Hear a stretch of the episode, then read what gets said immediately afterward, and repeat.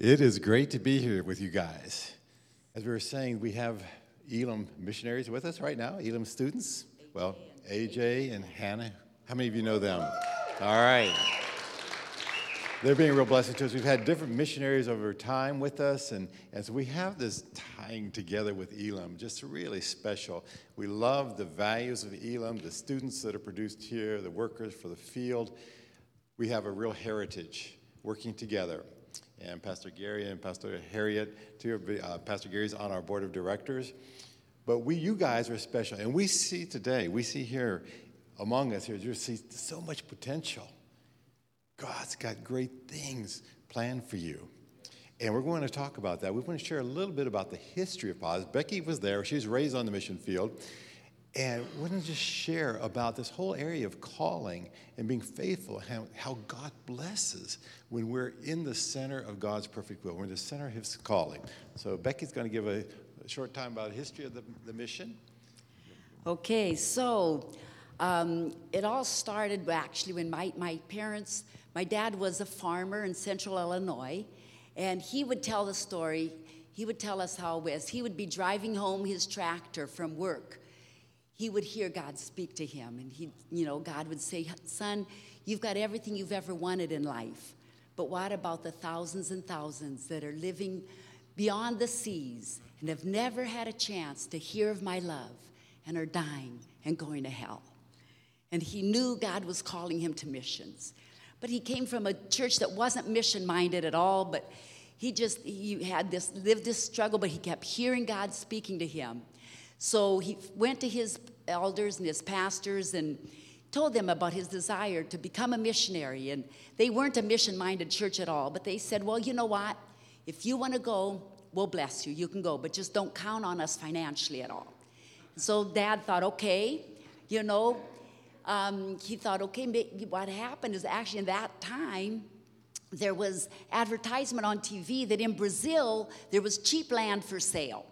And so my dad was a farmer and he had heard that Brazil they produced coffee. So he thought, oh, maybe I'd be like the Apostle Paul, who was a tent maker and you know supported himself while he worked in the ministry. And so my dad thought, oh, well, I know how to farm, so maybe I can go and have a coffee plantation and do ministry on the side. So that's actually how they they went, you know, just planning on being self-supporting. But I'll just briefly tell you but what happened was as they were going down, when they left the States, uh, my oldest sister was seven, my brother Luke was six, my brother Tim was one, and my mom was pregnant with me.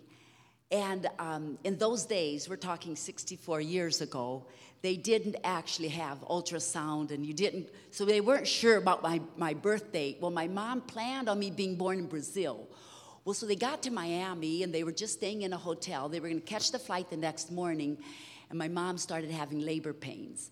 And so my, my father found a doctor and went, and the doctor checked and says, This baby's not going to wait for you to get to Brazil because in those days, it was just propeller planes. It took 30 hours from, from Miami to where they were going down to Brazil. So they actually, then, so that night, during the night, the very morning that they were actually going to catch the plane and go to Brazil for the first time, I was born. And I tell this story because when my dad went to pay for the doctor, the doctor for my birth, the doctor didn't charge him anything. And so to my dad, it was such a confirmation that God was going to provide. You know, he was going and God was going to provide. And I always say, and I was born free. So. and um, so, anyhow, we were raised in Brazil. Then my youngest brother was born in Brazil. And mom and dad just always involved us in the church planting. We were really involved with them. We did everything with them, and we kids just learned to love the ministry as being part of it. I remember one time, I was a teenager already, maybe 13, 14, and um, I loved horseback riding. And one of the villages where we had planted a church, everybody's transportation there was horses. And so during my vacation, I'd go and spend a week at a time there just to be able to ride the horses. And so I was going and I'd ride a horse and go to one of the little farms and I'd stop and I'd drink coffee with them and have a, I'd usually read the Bible to them because most of them were illiterate. and then I'd move on to the next one and just just so I could ride the horses. Well, I got to one farm and they said, "Hey Becky, do you know how to give a shot?" And I said to them, "Well, I've never given a shot to humans, but we had a pet monkey. I had given a shot to our pet monkey, and I had given a shot to our dog, but never to a human." But I said, "Well, if it's not in the vein, if it's just in the muscle, I think I can do it." And so it was those, in those days, you know, it was those big old glass syringes that you had to sterilize and everything. And so I got it all ready. And, and the one who needed a, a shot was a little old skinny man. And so I got his arm and I went to put the, the needle in. Well, the needle went and hit the bone. And so I just pulled it back a little bit and I gave the shot to him. And when I finished, the man said, Oh, that was the best shot I ever had. well, and I remember at that time considering, thinking, Lord, someday I want to be a nurse and I want to be, come back as a missionary and help these people that were so desperate that you know trusted this teenager who had never given a shot to a human to give a shot. So, and actually, that's actually what happened. Then the Lord fulfilled my my dream, and at that time, then I did. Become, I came back to the states, went to Columbia Bible College first, and then I went into nursing. Married this wonderful man of God. Yes, we've been married now 43 years, and um, so then we went back to Brazil then as missionaries, and then all of us kids, all five of us kids, really just loved the ministry and all ended up back in Brazil with my parents as missionaries. But my brother Luke, as you were mentioning, Luke was just loved adventure. He just always dreamed of being a missionary on the Amazon where he could hunt and fish and so he did after he went back to Brazil then he went, moved up to the Amazon and as he started surveying, doing survey trips along the villages, he just saw village after village with no Christian church. And so then he called the rest of the family. He said, You guys have to come and help me. And I remember him telling me, he'd called us, we we're in the States still. And he says, Oh, Becky, you've got to come as a nurse here. You know, that's what the Lord's going to use to help open these villages up for the gospel. And that's exactly what we did then. We went down, and so we chose to homeschool our kids. We have four children. We chose to homeschool them because I'd go out on the rivers, take the kids. You know, I always say that my, our kids learned how to paddle a canoe before they learned how to ride a bike because they'd be out there sleeping in hammocks on the boats. And we'd go to the villages, and I, we'd see patients all day long. And then in the evening, we'd have evangelistic services. And um, then the, as people got saved, then we'd start a, a, small home group. And then as that home group grew, then we'd actually, you know, start and then actually need a church building. Well, what's happened is that this has grown. The work has grown. God has blessed the ministry so much. And now, like, like um, Pastor Mike read, it was now it's the Brazilians that are doing it. It's actually truly, they've taken over. They're the ones doing it. They're the ones out there now um, planting the churches. They're the ones doing the medical. We still get in there a little bit once in a while because I love it. It's still in my blood. But they're the ones doing it. They're out there planting the churches. And that's where we now um, we've gone through, as I'm sure you've studied in missions, all the, the stages that missions go through. We're in the stage now where we're just really participating with the local churches there. The Brazilians, they're the leaders, they're the pastors, and we just come alongside and bless them and help them. And that's where we want to recruit you guys because what happens is one of the ways we see now that we can really bless even the American church and recruit missionaries is as our churches grow, as the Brazilians plant the churches along the rivers, then once there's enough, you know, there's enough cell groups there and the people are strong and they have a good local leader and they need their building, then we have North American churches send teams down. In fact, um, Faith Church from here has sent teams down. Pastor Gary and Sister Harriet, they've you know led several teams down there too, and and um, the team will go down and help us actually build a church. And um, what we're needing is missionaries like AJ and Hannah, who are with us now, we're hoping that they're going to end up really feeling the call and stay down there and be a bridge, actually, so that many of you can go too and work with us down there and help us with when these teams come, then be the ones taking out the teams, leading them out into the rivers, and then um, also while you're in town, being involved and really growing spiritually, developing. Right now, you're learning so much. You're learning so much. You're, you know, getting so much good Bible knowledge. Your character is being formed. And we want to challenge you to go down there and then you as this seed, you've got all this good DNA.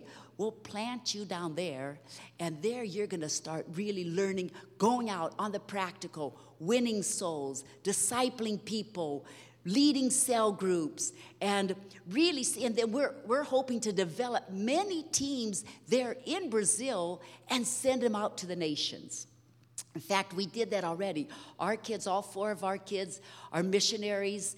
They went back to Brazil, started working with us, started leading cell groups and doing, really developing, becoming what we call a fruitful tree and then we've now transplanted them. They're in Japan, working in Japan, planting churches. And we want to send teams all over, especially to these countries in the 1040 window where there's such a huge need.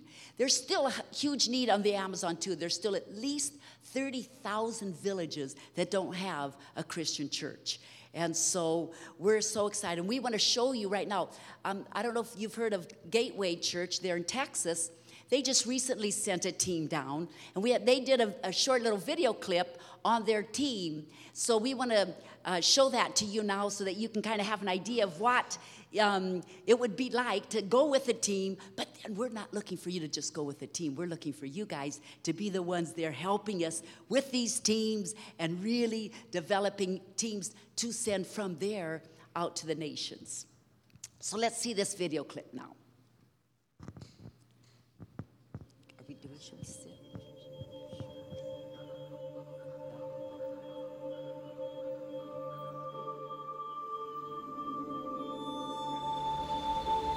Hi, my name is David Rivera, and our Gateway team is here in Santarém, Brazil, partnering with Paz Church and helping them build a church along the Amazon River in the jungle. Paz Church has over 800 churches that they've helped plant all around Brazil, and many of them along the Amazon River and some of these really hard places to reach. We jumped on a boat, we loaded it up with material, and went down the river for about 10 hours. With Paz and Gateway Church coming together, we were able to build churches along the Amazon River in some of these harder to reach areas. Churches that will be a light to the community and will impact generations to come.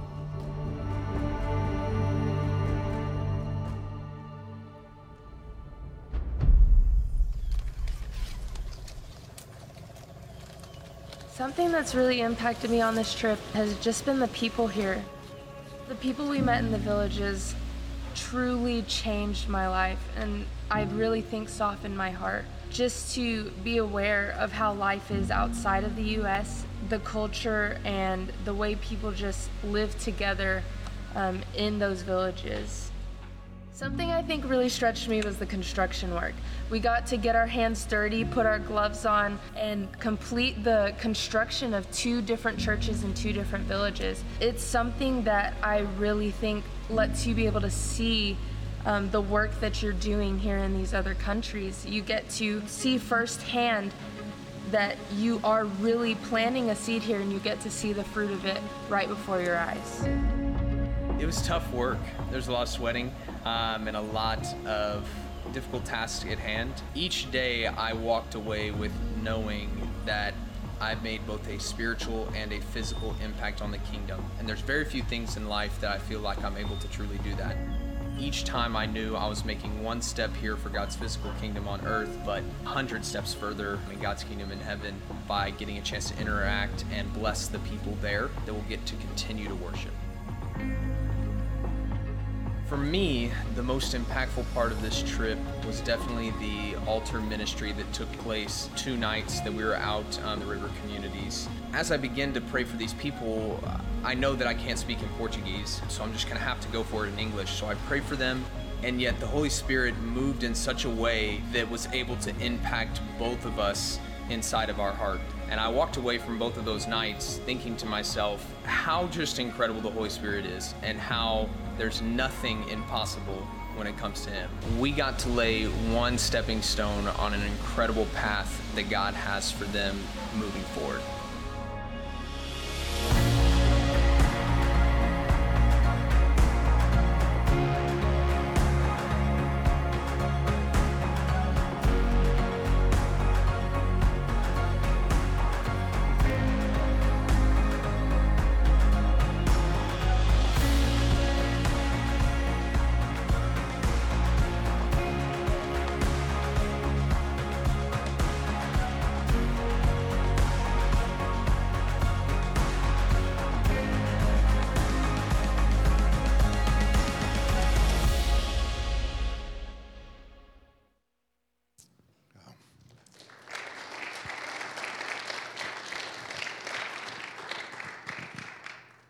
There is such a need in the Amazon as you see these places uh, that you go into, and people have never even heard of Jesus, and to share.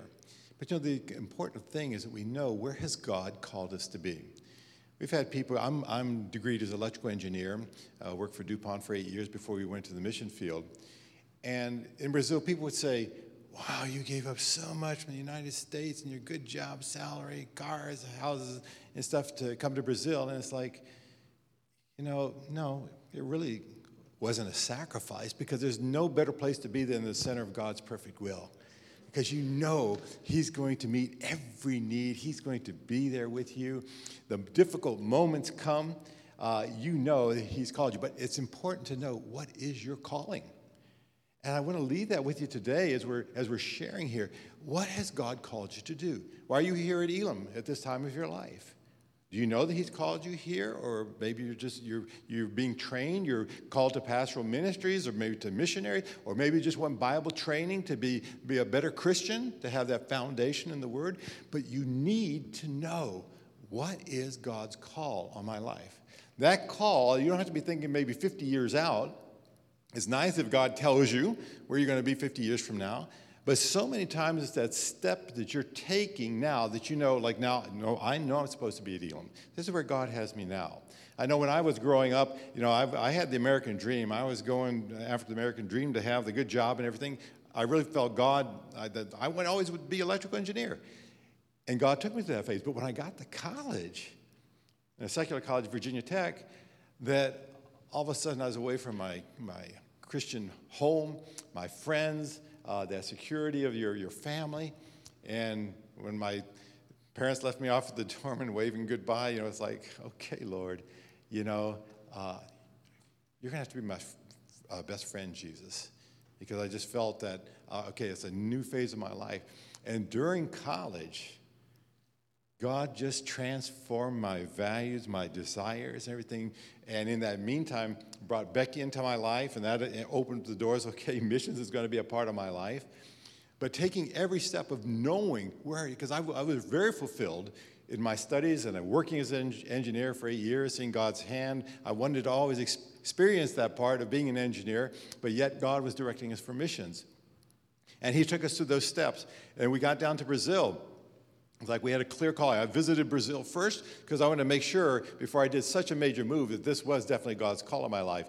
And we went down for a, a month, and I just loved it. I loved the work. But you know what? I was planning on, we were planning on working with her dad down in central Brazil. But we were saying, in the meantime, the whole family moved up to the Amazon. We couldn't understand why it was taking so long for us to finish the steps to, to get moving. And yet, during that time, we would have made a move to central Brazil and then had to move to the Amazon. We just saw God's timing in those things. We're just waiting. When you know God's will, okay, He's called us Brazil, and we're waiting for your timing. But those are the types of things we, you need to know what has God called you to do that you will be fulfilled because in your calling, you're going to experience your destiny. You're going to experience that identity that God has for you in what you do. I am so different from Becky. She's just a John, John, do that.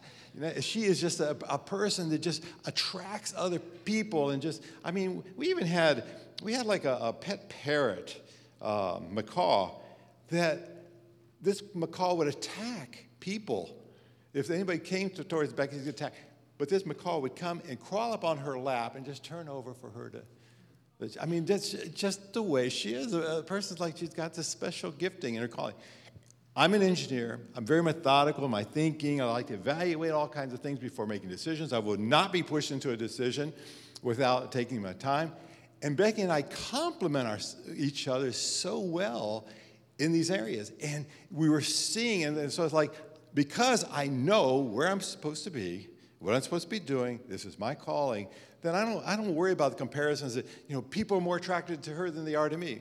That's not an issue. I know what God's called me to do, and this is what I'm going to do. So it removes those problems of comparison to, oh, I'd like to be more like that person. Oh, why aren't I like that?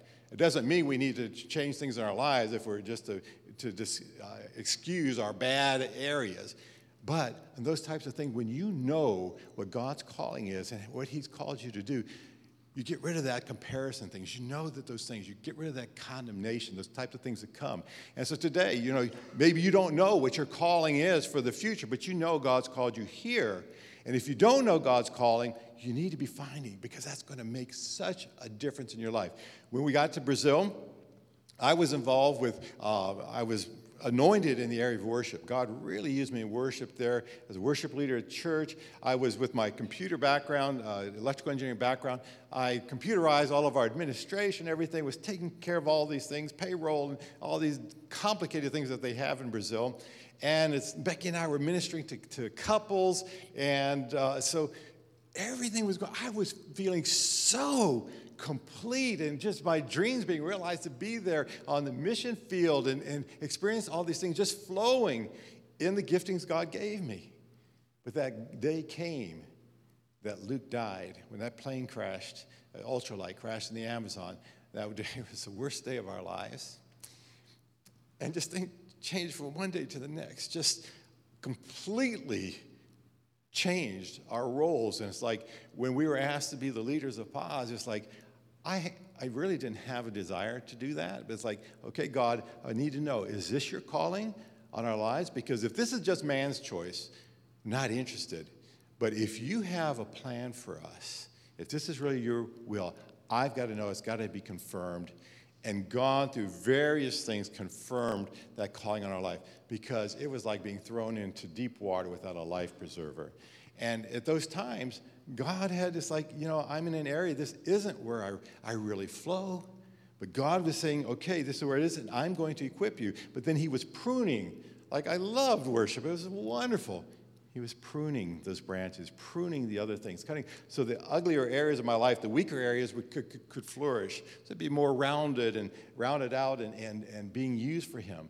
But it came again at that moment. It, it took like, it took months before I knew for sure that was God's calling. And once it was confirmed, then it could flow. All the difficulties, all the challenges we had, God was able to take us through. And so for us, each one of us, each one of us has a calling of the Lord. The Lord gave us a general direction. When He gave for all of us the Great Commission, and he said that, uh, first of all, when he says, so many times we skip the first verse, and Jesus came and spoke to them, saying, All authority has been given to me in heaven and in earth. We usually go straight to the next verse. Uh, so go therefore and make disciples of the nations. But first of all, he starts about talking about the authority. It's almost like he is just emphasizing. You remember when he was tempted, and the devil came to him and showed him all the nations of the earth and their glory. And he said, All this, this glory, this authority has been given to me, and I give it to whoever I desire. Because Adam had lost that authority with sin and given it to the devil, and the devil said, I'll give it to whoever I want. Jesus didn't even question that because it was true. But Jesus is saying right now, it's almost like saying, just throwing in Satan's face, all authority has been given to me on heaven and on earth. It belongs to me. And now he's saying to us, go, therefore, and make disciples of the nations, baptize them, teaching them everything that I have taught you. So he gave this very general command, and he says there's two main things in here. He says, go and make disciples. And in his going, he kind of told us in Acts 1 8 that you be my witnesses in Jerusalem, Judea, Samaria, and to the othermost parts of the earth. You have to know where he's called you to go. Maybe it's to stay here, maybe it's to go to Brazil, or maybe it's some other remote place. But you need to know okay, I'm supposed to go. Where am I supposed to go? First of all, you need to know that because that's going to define a lot of, of your future. And with that going, uh, of what he wants you to do. For example, if you're going to Japan, very interesting when our team went to Japan, discovered things I, I never knew about Japanese culture. Like there, I'm not against, in the New Testament, I don't see any problem. I don't know how they teach here about tattoos, but I don't have a problem with tattoos. But there, Becky and I went for our uh, celebrating our anniversary. We went to a resort in Okinawa, and there they have right there in the, in the swimming area said, if you have any tattoos, please cover them up. In a public, you know, place for foreigners and everybody comes. In, in Japan, tattoos are associated with the Japanese mafia. We had one of our missionaries who couldn't go to, to a gym because he had tattoos. And so, like, you need to know, okay, God, what's that calling? Okay, if I'm going to Japan, even though I may uh, be okay with tattoos, I am not going to get a tattoo because I know it's going to influence my ministry.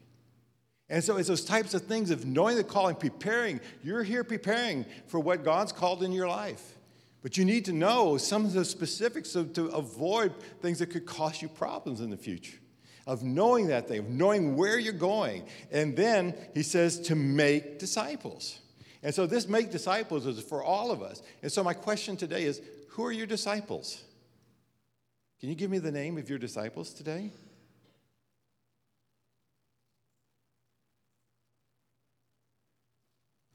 A lot of times we're just not discipling. We're, we're, we can win people for the Lord. Getting converts is easy in Brazil. Right now, there's a move of God. That's why we want to take advantage of the mission field there, of the, of the move of God. But he says, that we are to make disciples where we are now. So I'm going to leave this with you too. Who are you discipling? Whose life are you affecting? Who are you actually uh, giving of yourself, investing in people? You as youth, there's no, wait till, no, after I get my Bible college, after I do other things, I'm going to start making disciples. No, the disciple making starts now. And so we want to encourage, as Becky was sharing, that we want to be fruit producing trees. We want to be those people that are investing. And in Brazil, one of the major reasons for our growth and our success is because our church is a cell based church where we have small groups and people are like family and are investing and our one on one discipleship of getting into people's lives, to allow them to be transparent, to open their hearts where the tough things are going through, the condemnation they feel, this, whatever struggles, and that we have that relationship where they have the trans, feel the transparency, have the transparency to, to talk with me about men with men, women with women, about what's going on and how can I pray for you. And what you share with me will be in confidence. You will never hear what you share with me from somebody else because you will trust me as a discipler. And God is looking for, for us to be those people, to be that friend for somebody, to be that person that generates that discipleship. And we, we need to do that, to make disciples, to go and make disciples. And so we want to leave that with you this morning that we have, we have needs in Brazil. We have these needs. We need for people to come and help us. We need accountants. We need guest house people. We need people to coordinate these teams. And you don't have to be just, okay, I'm called to be a, a pastor. No, we have other needs. And God wants to use you, whatever you have. I mean, I, I was an electrical engineer for eight years. But again, God called me out of that for the mission field. I don't, don't say, okay, everybody, you need to go to the mission field. No, you need to know what God's call is and be obedient to that call. And that's where your reward is going to come someday in heaven, that you were faithful to that calling that He placed upon your life, and you, you were faithful in that, and you will, your rewards will be based on that. But I want to challenge you as students today. Students today, it is great that you're here, that you're learning about the Bible. You're learning about character. You're learning about the integrity of the Christian walk, of the values of Christ, and implementing those lives, having people speak into your lives. But you've got to be ready to go. God may be preparing you for the marketplace as they talk about the seven spheres of influence that we want to take over in this world. We want to take over the areas of economy, education, religion, family, entertainment. Uh, forget to get the others, but all these areas God is calling you. You need to know what has He called you to do, to be that influence, to take a, take a hold of those areas, to be used mightily. And but we also, because we're here, we want to call you to Brazil. because we know that we have needs there. It's a ripe field. As Becky was saying, it's a place where you can learn to be fruitful. But no matter where you're at, you need to be fruitful, bearing fruit. And that fruit is disciples. Go and make disciples.